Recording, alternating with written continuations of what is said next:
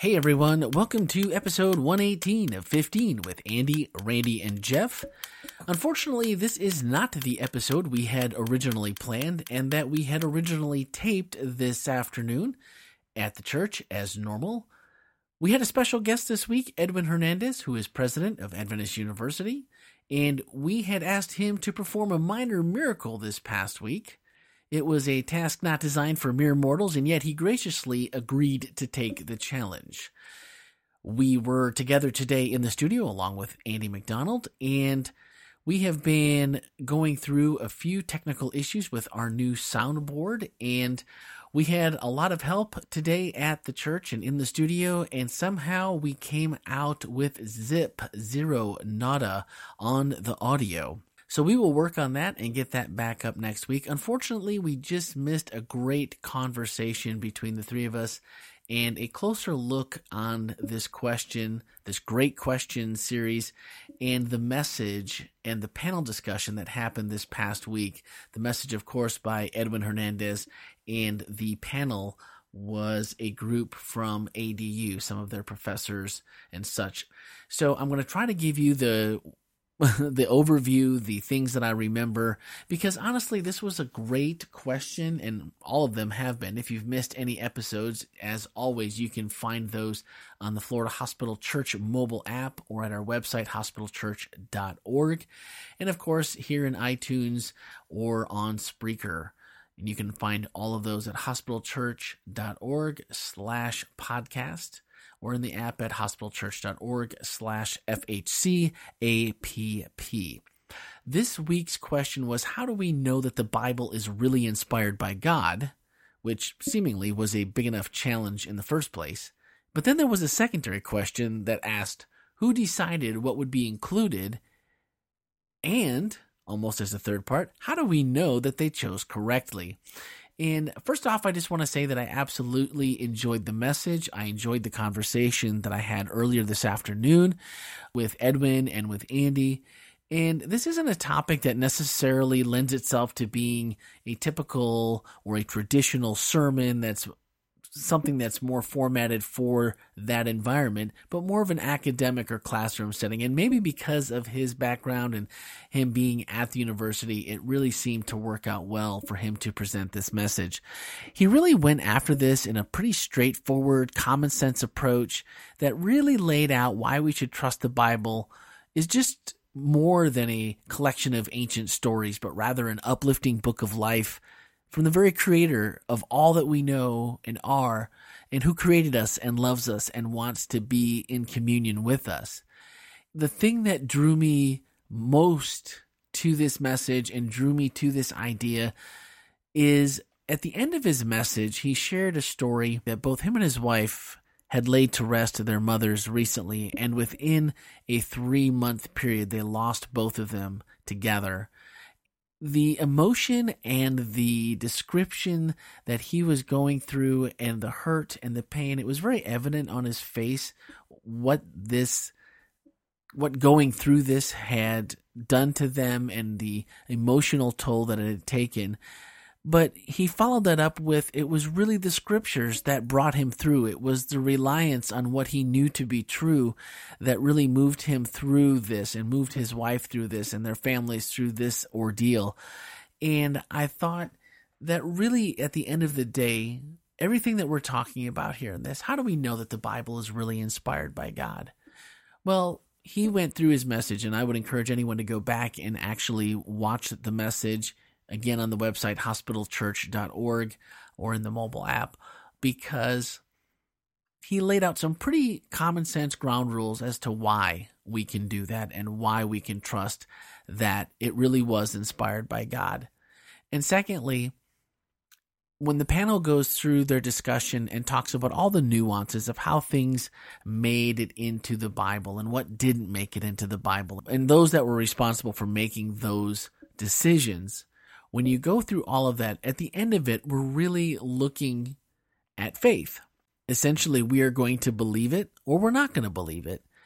And Andy had moderated the panel discussion and he brought up an interesting statistic that I'm sure I've heard before, but really hadn't sunk in the same as this did during this presentation that last year, 2017, 24% of Americans did not read a book. Not audibly, by listening to it, not by putting their nose in a book and actually turning the pages. 24% of Americans last year did not read a book.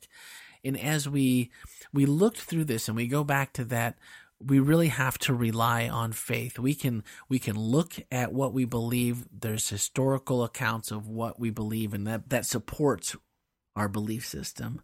But at the end of the day, it really comes down to faith. And I think those of us that have a a propensity to believe, and that's maybe the way we were raised. It's what we've become convicted of. And for those that don't, we either kind of are or we're not.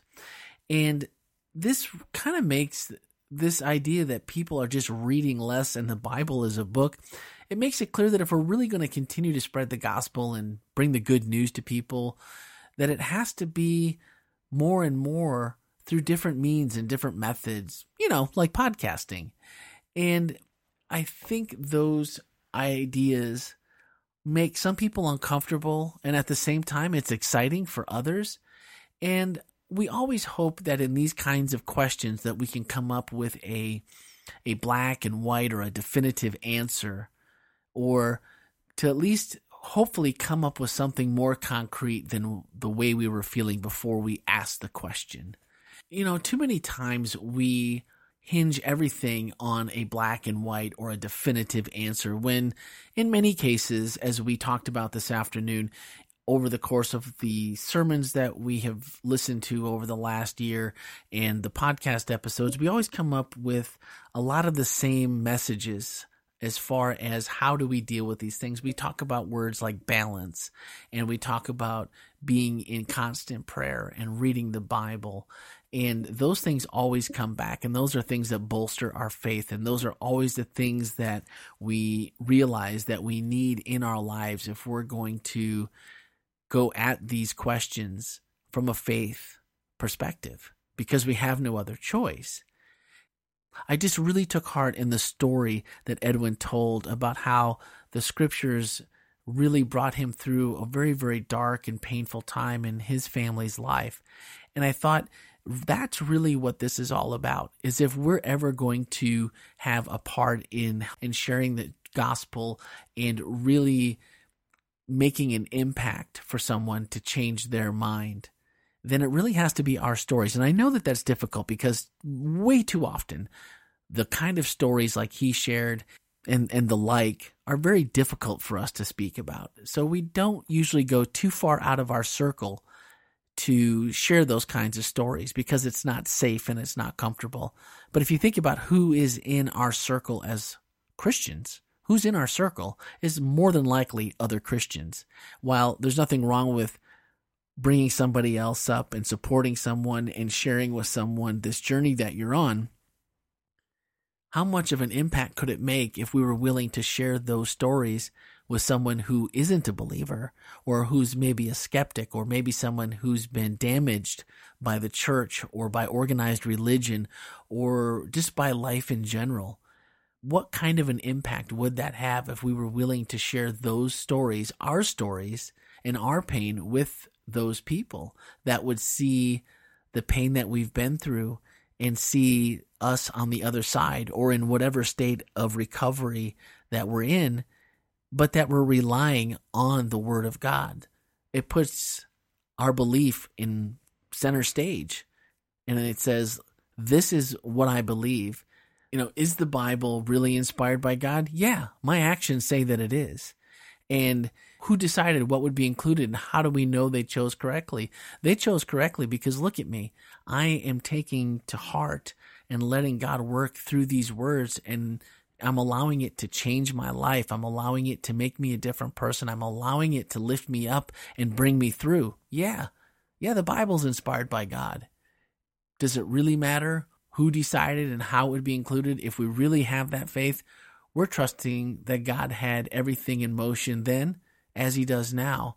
And our lives can be the living and most powerful example that we truly do believe that the Bible is inspired and everything else is just all on God. So Again, my apologies to everyone. I really wish we could have had this conversation broadcast that we had this afternoon because it was really, really good.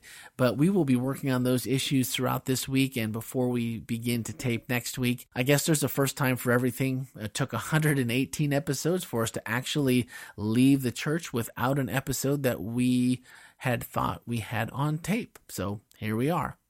Okay, so this week, one of our FHC takeaways asked, from your perspective, what is the greatest evidence that the Bible is indeed God's Word? This week, one of our FHC takeaways asked from your perspective, what is the greatest evidence that the Bible is indeed God's Word? And again, as last week, I'm not expecting anyone to respond, but take a little self introspection and look at your perspective and challenge yourself to be more transparent, more open, a little more trusting of sharing with others things that eh, we might not want to be too crazy or too uncomfortable or share something too personal. But there are instances in our lives that we can ask the Holy Spirit to bring to mind when we are witnessing to someone or someone's asking us for help or they're asking us for advice and things that we can share that lets people see that, you know what? Christians, people that claim to be Jesus followers, we have the same issues and we have the same trials that they do, but we really are trusting in God's word and we really are putting our faith in Him that the advice that we receive and the prayers that we ask for that are answered or unanswered, but that the faith that we have in the power of those prayers really does make a complete difference in our lives here. And that might be just enough to break the ice for them to want to know more. Plant that seed and let the Holy Spirit continue to make it grow. So, something to think about for us this week. All right. Upcoming this week is going to be part four of our Great Questions series featuring Donna Bursky. That's going to continue on these questions from our young adult community. Her question is How do I know what voices to allow to speak into my life, including media, friends, and even spiritual influencers? So she's going to be speaking at all three. And I know what you're thinking. Wait a minute, all three?